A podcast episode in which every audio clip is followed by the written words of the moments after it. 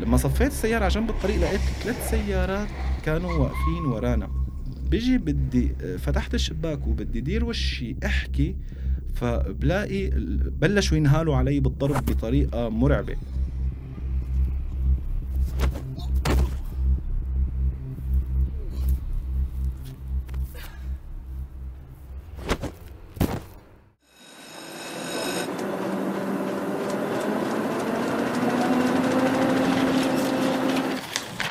عنب بلدي بودكاست.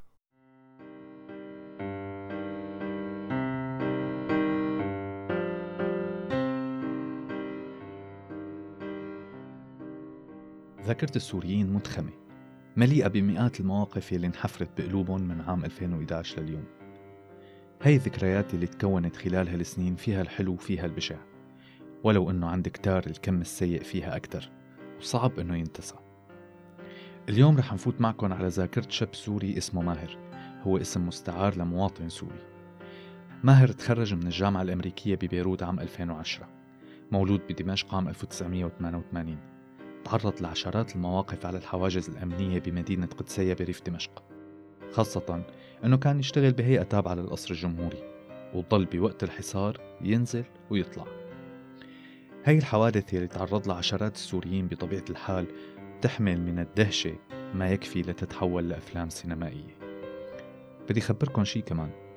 ماهر كان مطلوب للخدمة العسكرية وما انلقط لخمس سنين متتالية.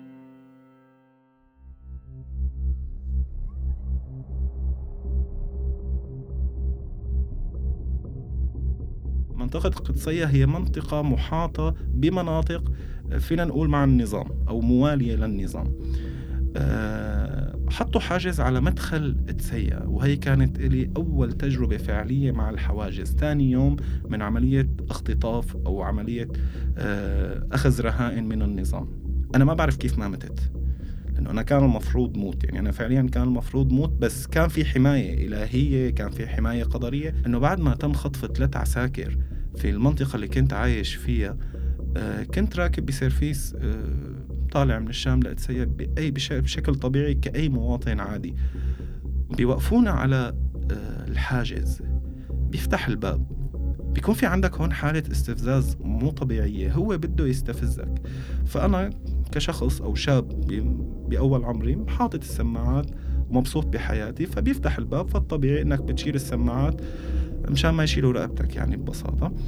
آه ببلش يقول إنه انتو خطفتوا من عنا ثلاث عساكر. طب يعني فبتفكر ببلش هون مخالطات جواتك إنه مو أنا اللي خطفتهم ولا أنا اللي جردتهم لسلاحهم ببلش والله لا نفعل هيك وهيك بامهاتكم وخواتكم إنه يعني أنت ببلش مستوى الأدرينالين عندك يطلع.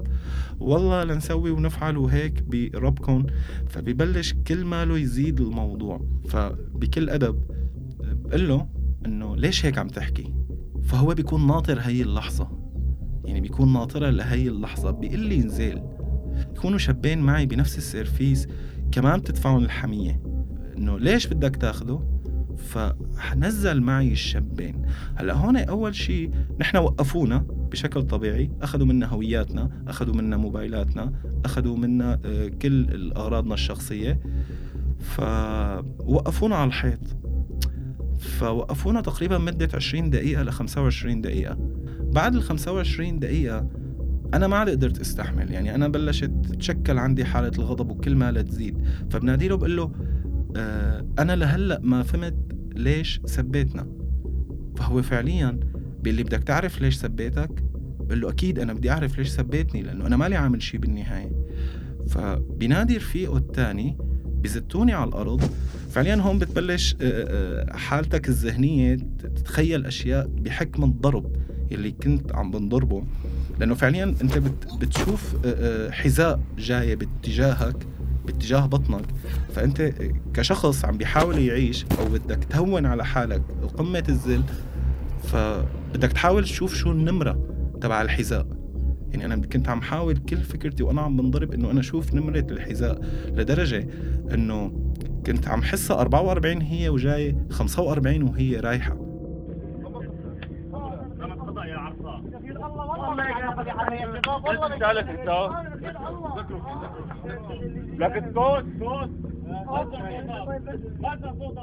باكل ضرب باكل ضرب باكل شتائم باكل شتائم.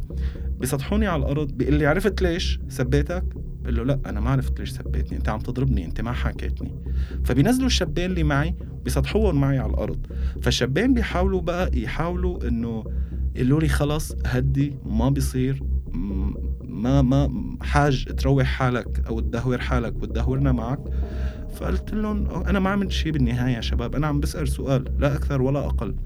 بعدها بتجي سيارة الأوبل ستيشن اللي هي معروفة لكل الشعب السوري.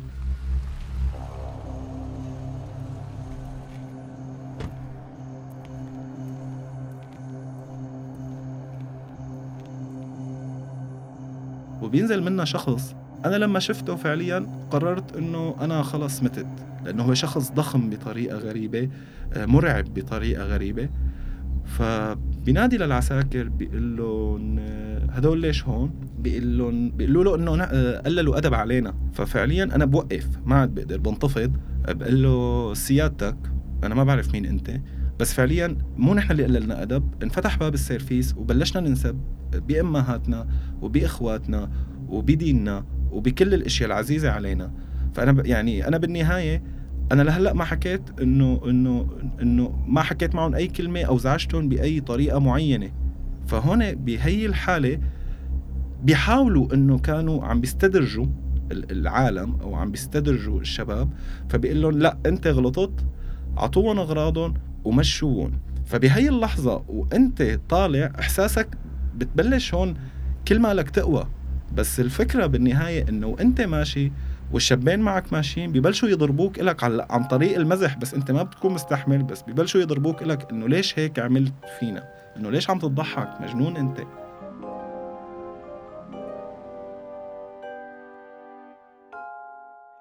بقدرة قادر نفد ماهر من اللي صار معه على الحاجز. كان ممكن يعتقل وما حدا بيعرف شو ممكن يصير بالمعتقل. 25 دقيقة على الحيط مشاهد ما بتذكرنا إلا بمشاهد كنا نشوفها ونحن صغار على التلفزيون. شو بتعمل قوات الاحتلال بالسكان؟ بس المشكلة إنه اللي عمل هيك بالسوريين هن محسوبين كانوا أولاد البلد. بمسرحية ضيعة تشرين يلي كتبها الكاتب الراحل محمد المغوط بيقول نايف يا حيف عم تبكي؟ كان المستعمر يهريك من القتل وأنت عم تضحك. هلأ من كفين صرت تبكي مثل الاولاد الصغار؟ فبرد عليه رفيقه بيقول له يا ابني يا نايف لما بيضربك الغريب شكل ولما بيضربك ابن بلدك شكل تاني.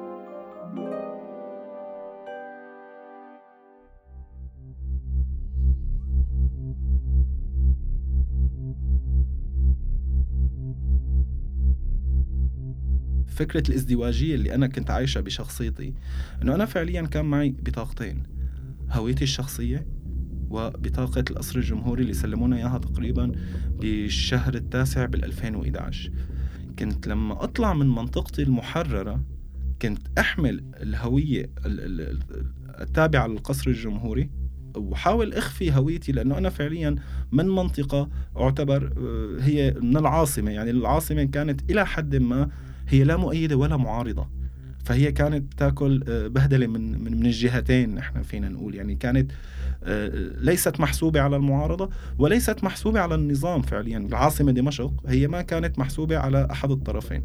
النقطة اللي بدي أحكيها الانفصام اللي كنت عايشه والفصام حالة الفصام اللي كنت عايشها أنه أنا فعليا أطلع من حدود ريف دمشق اللي هي إتسيا فأنا أضطر خبي هويتي وأحمل هوية القصر الجمهوري. الفكرة بالعودة. أنا لما أرجع كنت كمان أضطر خبي هوية القصر الجمهوري وطلع هويتي. طبعا هوية القصر الجمهوري هون مو قصدي خبيها بمعنى إنه خبيها حطها بجيبتي. كونه كنت حدا أنا أشتغل بمؤسسات النظام ليس لموضوع مادي أو لموضوع إنما كان لموضوع حماية لنفسي وقدر أتحرك بشكل أفضل. آه هي الهوية فعليا ليس الموضوع خجل وفقط. أنا كنت أخجل إني عم بشتغل فيها بس بالنهاية أنا كنت أمرق على الحواجز فيها. كوني حدا متخلف عن الخدمة الإلزامية من 1 4 2010 وكلنا بنعرف شو يعني متخلف عن الخدمة الإلزامية على الحواجز. أه لما أدخل على منطقتي اللي هي المنطقة المحررة فعليا كنت أضطر حتى بجراباتي أو حتى أحيانا بقميصي الداخلي أو توصل معي المرحلة لأكثر من هيك. خجلا النقطة الأولى. والنقطة الثانية واللي هي الأصعب خوفا. لأنه أنت إذا بيكمشوا معك الثوار كانت هي الهوية فإلى حد ما أنت حتوقع بمشاكل. بأوائل فترة الثورة كنت فقط حتوقع بمشاكل. بعدين أنا تعرضت لمحاكمة بسبب هي الهوية إنه أنت حدا عم تشتغل بالقصر الجمهوري. طب يا شباب أنا مع الثورة. أنا رفعت فيديوهات للثورة من قلب القصر الجمهوري. هي ما حدا شافها؟ كنت كتير عايش هي هي الحالة اللي تعتبر كتير سيئة. بهي الفترة كانت إنه أنا حدا خائن للثورة ببساطة. طبعا آه، كان في عدة فصائل. إلى حد ما كان الفصيل الإسلامي هو اللي معتبرني إنه أنا حدا ضد الثورة أو خائن للثورة كونه أنا بعدني عم بشتغل بهذا الموقع. يعني أنت لو فعليا مع الثورة وكل أفكارك مع الثورة أنت ما بصير تضل عم تشتغل بهذا الموقع. بس أنا فكرتي إنه لا أنا لازم كنت ضل بمركزي وأقدر أشتغل من مركزي بدون ما حدا مو الفكرة إني أعرض حالي للموت فكرة الثورة مو إنه أعرض حالي للموت فكرة الثورة إني نجحها بأي وسيلة أو أي طريقة ملموسة قدران أعمل عليها. فكوني أنا كنت دارس آي تي وكان كان عندي خبرة بعالم الشبكات وبعالم الإنترنت أنا كنت قدران إني خرج هي الفيديوهات من ضمن هيئة من هيئات القصر الجمهوري.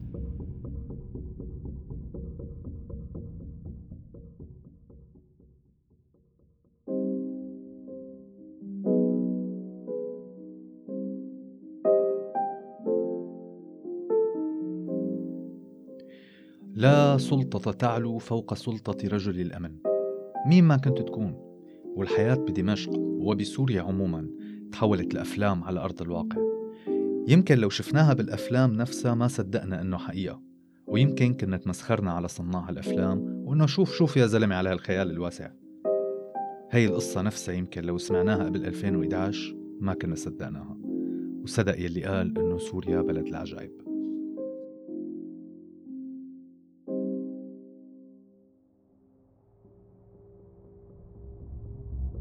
بيوم عيد ميلادي بالضبط بسنة 2012 آه خرجت من المقهى اللي قاعد فيه وركبت سيارتي وركبوا معي أصدقائي وخرجنا من منطقة ساروجا باتجاه منطقة شارع بغداد.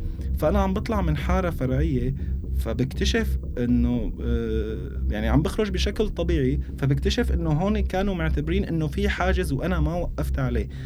لا آه بلاقي إنه في ثلاث سيارات وراي وفي إطلاق رصاص فأنا ما عم بفهم. أنا تخيلت إنه لاحقين حدا غيري. فلما صفيت السياره على جنب الطريق لقيت ثلاث سيارات كانوا واقفين ورانا.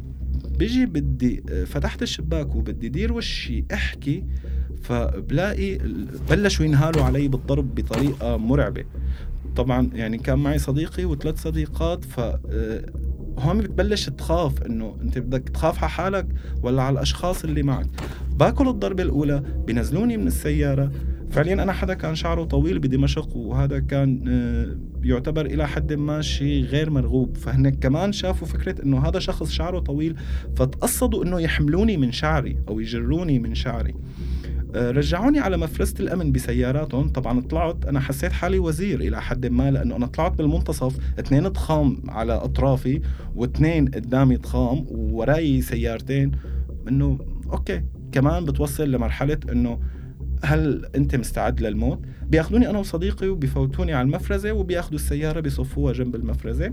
منفوت على قلب المفرزة ببلشوا ضرب والشتائم وعلي وعلى صديقي. صديقي من حلاوة الروح بيقول لهم هذا الزلمة بيشتغل بالقصر الجمهوري. طبعا آه، ببلشوا بالشتائم عليه ببلشوا بالشتائم عليه وبيبلشوا بالشتائم على القصر الجمهوري. يعني نحن فعليا عم نحكي على أعلى سلطة تعتبر في سوريا. إنه القصر الجمهوري هو أعلى سلطة كانت موجودة في في سوريا. بيقولوا له آه، بيقولوا لي أعطيني هويتك بعطيهم هويتي. تبع القصر طبعا. فبيخلونا كمان عشر دقائق بيطلعونا آه، أنا وصديقي. فبيجي آه، رئيس الحاجز اللي يعتبر هو أعلى سلطة بالحاجز آه، بيطلع فيني وبيضربني. كف فعليا كتير كان قوي. فأنا برجع بتطلع فيه وبتضحك. فبيرجع بيضربني كف فأنا برجع بتطلع فيه وبتضحك. بيضربني الكف الثالث فأنا بن يعني بنهار بنزل على الأرض. فعليا هون أنا نزلت على الأرض فقال لهم خذوه اخذوني وقعدنا بالسيارة. فكمان قعدت بالسيارة كنت عم بتضحك فبيطلع فيني رفيقي آه ليش عم تضحك؟ بقول له ما بعرف كل مالي عم حس حالي أقوى فعليا وأنا فعليا كنت عم حس حالي أقوى.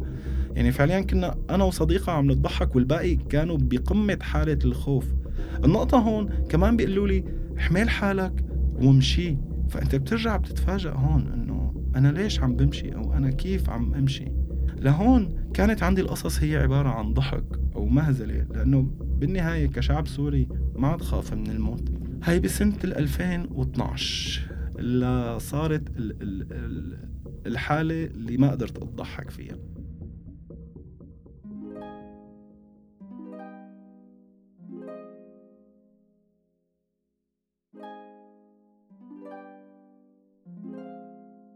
الحالة اللي ما قدرت أضحك فيها إنه بنهاية السنة 2012 بيتصل فيني والدي بسمع أصوات شتائم بسمع أصوات غضب بيقول لي آه، أبي أخذوني وبتسكر التليفون. طبعا أنت يعني كلمة أبي أخذوني فأنت عرفت مين أخذوه بس المشكلة أنت ما عرفت لوين أخذوه وهي كانت النقطة الكبيرة. طبعا بضل آه، والدي مختفي عنا لمدة آه، سنة. فعليا سنة بالضبط. يعني هو تقريبا بنفس اليوم اللي أخذوه. قبل يومين من سنويته بدق لي شخص طبعا عم يحكي بلهجة شديدة السوء ولا تناسب أي موقف بالكون بيقول لي آه، بتنزل بتستلم جثة والدك من مشفى المجتهد. فأنا ما فهمت. قلت له بعتذر آه، ممكن تعيد؟ فبيبلش بيقول لي يا حيوان ما عم تفهم تنزل بتاخد جثة أبوك من مشفى المجتهد. طبعا نحن بهي الحالة بنهاية أنا هون صرت وصلت لنهاية سنة 2013 لنهاية سنة 2013 كانت جواتنا على الأقل. بلشت تحس بنار الثورة بلشت تخبو إلى حد ما بسبب أنه آه، بشار الأسد ما حيعيد بشار الأسد ما حيرمضن بشار الأسد ما حيكمل السنة. بشار الأسد بشار الأسد. يعني بتوصل لمرحلة سيئة كتير فعليا. وهون أنت ما عاد تعرف هل هن بدهم ياخدوني ولا هن إجتهم تقارير ممكن ياخدوني ولا هو عن جد والدي توفى وأنا لازم أنزل آخذ الجثة. يعني بتوصل لهي الحالة. اكتشفنا بعدين أنه اعتقل على حاجز بمساكن برزة وأخذ على الخطيب آه على فرع الخطيب طبعا المشهور آه، فرع الخطيب. آه وبعد فترة طبعا أنا ما حدا من اللي كان معه خبرني بس بالتقرير اللي كانوا كاتبينه فعليا إنه هو أصاب بجلطة دماغية. طبعا أبي لم يصب بجلطة دماغية وهذا الموضوع كان ظاهر على جسمه يعني فعليا. بكل الأحوال نحن نزلنا لنستلم الجثة. فلما استلمنا الجثة وطالع أنا بسيارة دفن الموتى ومشغلين قرآن. وصلنا على الحاجز الأخير يلي هو قبل منطقة تسيا. أول نقطة بيقولوا وقفوا القرآن. okay من بقول له بعد إذنك طفي المسجله بيقول مين اللي بالتابوت؟ بقول له والدي. بيقول لي شو اسمه؟ بقول له اسمه الكامل بيقول لي آه، كيف بقول له بعطيه التقرير إنه فعليا إنه هذا التقرير الوفاة اللي هن طبعا سلموني إياه النظام بالنهاية. بيقول لي بدنا نفيش له بدنا نفيش له. طبعا كلمة نفيش له يعني نشوف اسمه إذا موجود بين المطلوبين. فأنا ما فهمت. يعني أنا فعليا آه، كان عندي نفس حالتك عفوا إنه بدنا نفيش له. قلت لهم ليش؟ قال بركي عليه شيء قلت له طب أوكي وإذا عليه شيء شو ممكن تعمل؟ قال بناخذ الجثة. قلت له أنا بعتذر منك خذ الجثة ما تفيش له. قال لي نعم. قلت له خذ الجثة مو أنت بدك تاخذ الجثة. خلص دفنوها. فهو هون بحس بالغضب لأنه هو عم بيحاول يستفزك فأنت طبعا أنا ما كان ببالي إني أستفزه أو أي شيء بس أنا خلص إنه وصلت لمرحلة اليأس يعني كانت فعليا أول مرة بوصل لموقف على حاجز وما بنهي بابتسامة أو بضحكة لأنه هاي المرة الوحيدة اللي اللي حسيتهم إنه لأ كسروني. يعني أنا هون كنت فعليا بحالة كسر. فبيقول لي إنه لأ بس إحنا لازم نفيش له. بقول له يا عمي خد الجثة وادفنها. طبعا غضبت لدرجة نزلت من السيارة وفتحت الباب الخلفي ل... ل... لسيارة دفن الموتى وجيت بدي خرج التابوت. فبيجي شخص تاني بالحاجز بيقول له اتركه هذا جانن فبيقول لي خلص روح مل حالك وامشي.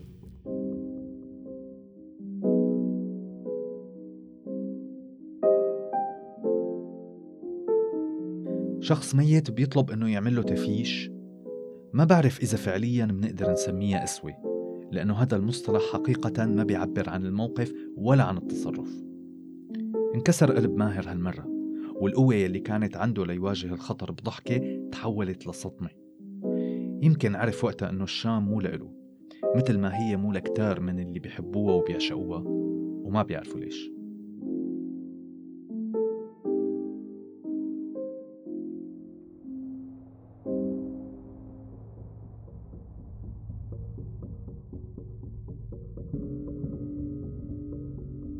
المرحلة اللي بعدها بلشت مرحلة الحصار وهي كانت المرحلة الأصعب علي وعلى كل طبعا على كل الشعب أو على كل السكان المنطقة. لأنه أنت فعليا بتكون جاي ومعك ربطة خبز وكل حدا سوري بيعرف شو يعني إنك أنت جاي ومعك ربطة خبز. فهن الفكرة إنه كانوا ياخذوا ربطة الخبز ويزتوها. أنت تجي تاخذ معك كيلو بندورة يخلوا لك بندوراية واحدة ويكبوا الباقي. يعني الفكرة إنه هن ما كانوا ياخذون يستفيدوا منهم. يمكن أنت كنت إلى حد ما ما زعلت. أكيد الحواجز اللي هي كان في هون صار في حاجز حواجز آه، تعتبر إلى حد ما كانت بفتره new collection اللي هي آه، حواجز آه، دفاع وطني فعليا. طبعا هن مو من سكان المنطقة هن من منطقة مساكن الحرس. القدسية كانت محاطة بمنطقة مساكن الحرس وجبل الورد والفرقة الرابعة. فهي فعليا مو بس محاصرة هي قبل الحصار كانت محاصرة. يعني نحن قبل حالة الحصار كنا محاصرين. فالدفاع الوطني بلش إنه ياخذ الأشياء من قدامك من النساء من الأطفال من الشباب من أي حدا ويكبهم. ما كان ياخذ ولا غرض منهم فعليا. يعني الشغلة مو تعفيش كانت هون بقدر ما هي ذل بقدر ما هي حالة ذل كبيرة لكل شيء موجود داخل هي المنطقة لشعبهم بالنهاية. بتذكر بإحدى المرات إنه كونه أنا كان معي هي البطاقة اللي هي كانت نقمتي فعليا فأنا كنت قادر أركب بوسيلة مواصلات اسمها مساكن حرس اللي هي بتاخدك على مساكن الحرس الجمهوري المنطقة القريبة على قدسية أو اللي إلى مدخل من مداخل القدسية طبعا هذا الحاجز اللي هو تبع الفاصل بين قدسية ومساكن الحرس الجمهوري ممنوع حدا يطلع منه وممنوع حدا يفوت منه. بشكل من الأشكال بهذا الحصار أنا بكون كنت حامل هاي البطاقة طلعت على منطقة الحرس الجمهوري ركبت بسير فيسا ونزلت بمنطقة الحرس الجمهوري واشتريت أغراض. اللي هن عبارة عن كيليين بطاطا كيلو بندورة ثلاث ربطات خبز وصلت على الحاجز فبيقول لي فوت. أنا كامش اكياس يعني أنا كامش اكياس ومكتر. بقول له فوت بيقول لي فوت. فأنا هون ما عرفت شو أعمل. لأنه أنا كنت متخيل ياخذوهم مني بس أنا إنه كنت فكرة إنه عم حاول بس ما تخيلت إنه يدخلوني. أنت فعليا فايت على منطقة محاصرة مع كل هالأغراض على عيون العالم. فأنت متخيل الحالة اللي عم تعيش فيها؟ إنه أنا محتاج هاي الأغراض. أنا أهلي محتاجين هاي الأغراض. بس أنا كيف بدي فوتهم؟ لأنه في كتير عالم جوا. فأنا ما عرفت شو أعمل. لدرجة إنه أنا كان معي ثلاث ربطات خبز فوانا ماشي كل ما أشوف شخص بعرفه أو ما بعرفه كنت أعطيه رغيف أو رغيفين لدرجة إني وصلت على البيت يمكن كان معي أقل من نصف ربطه أو نصف ربطه وصلت على البيت بتذكر إنه أنا فتحت باب البيت. يعني تخيل لأي مرحلة وصلنا إنه لما فتحت باب البيت إخواتي وأمي شافوا الأغراض اللي معي. نحن عملنا حفلة بيومها إنه أنا قدرت بس جيب أغراض. مو الفكرة انك إنك ما طبخنا. بس عملنا حفلة إنه قدرنا نجيب أغراض قدرنا نعمل هذا الإنجاز العظيم. تخيل لأي مرحلة بتوصل. إنه أنا عم بعمل إنجاز عظيم بمجرد إني عم أدخل كيلو بندورة كيلو بطاطا آه، كيلو بصل. أنت وصلت لهون. لأنه وصلت السيئة لمرحلة من المراحل إنه ما عاد فيها أي شيء تنزل على الشوارع آه، تطلع بوجوه العالم. تحسهم ضايعين. إنه أنا وين لازم؟ شو لازم أعمل؟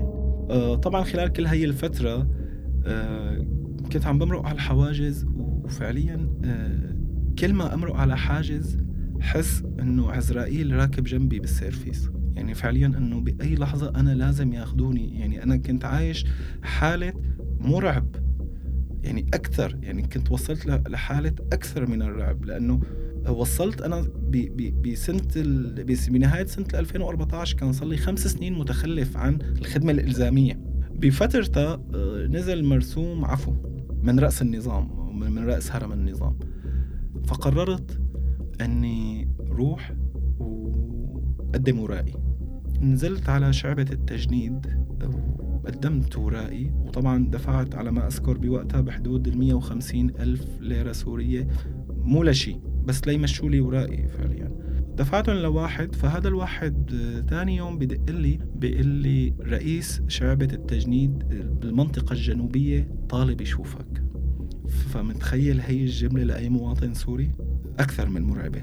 فحملت حالي ورحت كانت في نزلة الإسكان بمنطقة المزة. فتت دلوني لوين روح فبتلاقي حاجب ملازم أو ما بعرف شو رتبته بيقول لي إنه شو جابك لهون؟ قلت له أه حضرة العميد طالبني بيقول لي مين أنت؟ بقول له اسمي الكامل فبيقول لي هذا أنت؟ بقول له إيه هذا أنا فبقول لي فوت فأنا بفوت بيكون جالس على مكتبه بوقف مواجهه بالضبط فبيقول لي أنت كنت بالجيش الحر؟ لا أنا ما كنت بالجيش الحر كيف متخلف عن الجيش أو الخدمة الإلزامية كل هالفترة؟ بسوريا كل شيء بيصير فبيبلش بالشتائم فبيقول لي أنت وين ساكن؟ بتسيح كنت قاعد بتسيح طول هالمدة؟ أنا شغلي بالشام وين بالشام؟ بهيئة الموسوعة العربية التابعة للقصر الجمهوري فهو هون بينصدم قال يعني أنت كل يوم بتنزل على الشام؟ كل يوم بنزل على الشام قال لي كل يوم بتطلع؟ لو كل يوم بطلع بتمرق على كل الحواجز طبيعي يعني كيف لكم بدي اطلع بيقول لي فرجيني اثبات فأنا بطلع له هويتي هويتي الشخصية أول شيء بعطيه إياها طلعت له الهوية التابعة للقصر الجمهوري وطبعا هو بيكون معه دفتر الجيش. فبيحطهم بشكل مثلث. هلا أذكر يعني. بحط البطاقة فوق وهويتي تحت وعلى الطرف المقابل دفتر الجيش يعني. حتى هو بحس إنه أخي هاي البطاقة ما بصير تنحط مع هدول. فأنا ابتسمت هون. فبلش يتطلع بشكل مثلث عليهم ويتطلع فيني. وبلش آه، يحكي بطريقة لدرجة إنه أنا ما عاد فهمتها. يعني أنا كل شيء أفهمه منه. إنه كيف؟ كيف عم تمرق؟ كيف عم تروح؟ كيف عم تجي؟ وبلش طبعا بحالة المسبات الدائمة اللي كنا نحن كشعب سوري بهي الفترة بلشنا نتعود عليها. بلش حتى بسب الدين وسب أي شيء ممكن له علاقة معك. وصل لمرحلة إنه بده يقوم يضربني بس ما له قدران ما له عرفان. يعني ما ما ما, ما استوعب الفكرة إنه أنا مجرد بطاقة من عدوي حمتني منه لمدة خمس سنين ست سنين حتى. يعني أنا طلعت بنهاية 2015 من دمشق فأنا كنت طول هاي الفترة محمي بشقفة بطاقة بيقدر يمكن أي مصمم بالكون يعملها بثلاث ثواني.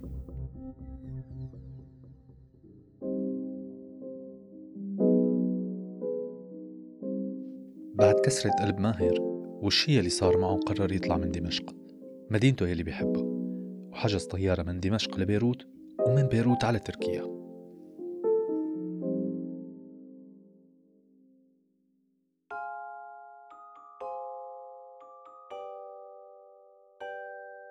بنهاية 2015 آه، قررت إني سافر على تركيا لأنه وصلنا لمرحلة اللاحل. أذكر مثل كأنه اليوم بالضبط. إنه فعليا أنا طيارتي كانت ب 31 12 الساعة 12 مساء بتذكر إلى حد الآن أنه أنا لما ركبت بالطيارة وانطلقت الطائرة هون كان لسه في حالة الفيز للسوريين. ركبت بالطائرة للصدفة كان مقعدي جانب الشباك. فنحن الساعة 12 انطلاق الطائرة تبعنا. تنطلق الطائرة وهي عم تطلع بتلاقي الشام عم تطلع فيها طلقات خطاطة ألعاب نارية رصاص. يعني أنت شايف كل هذا الموقف قدامك إنه الساعة 12 كانت كل العالم تحتفل فتلاقي ألعاب نارية عم تطلع طلقات خطاطة وتسمع أصوات أصوات أصوات. فأنت ما عاد تعرف هون هل الشام أو دمشق فرحت إنه طلع ناجي منا بتوصل فعليا عن جد لهي الفكرة؟ أو الشام ارتاحت من من من دماء شخص كان يموت على أرضية أو الشام صارت مو إلنا فهي عم تفرح بخروجنا؟ هون بتفكر بكل الأفكار لأنه في فرحة بخروجك من هي المنطق من من من بلدك من وطنك من من حياتك من حبك الأول من شوارعك من كل ذكرياتك. عم تنشرخ وعم تشوف كل العالم اللي جوا هدول الشغلات اللي طلعت منهم فرحانة وأنت عم تخرج. ما عاد عرفت هون كانت اللحظة اللي فعليا ضحكت وأنا عم تنزل دموعي.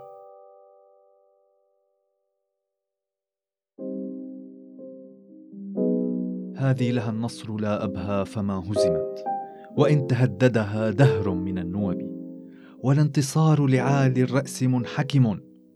حلوا كما الموت جئت الموت لم تهبي هي الأبيات اللي كتبها الشاعر اللبناني سعيد عقل وغنتها فيروز عن الشام بتلخص أربع خمس سنين من حياة ماهر. هاد اللي كان شايفه وهذا اللي كان حاسه إنه لها النصر بالآخر. ماهر يلي نفد من الموت والاعتقال وانكسر قلبه بالشام عاش حياة صعبة تانية بتركيا. بس اليوم عنده شغله المستقل وقدر يبني حياته من جديد وعم يشتغل بمجال العقارات باسطنبول. ومع هيك ومع ظروفه المنيحة الحالية ماهر ما نسي. لا نسي اللي صار ولا نسي دمشق.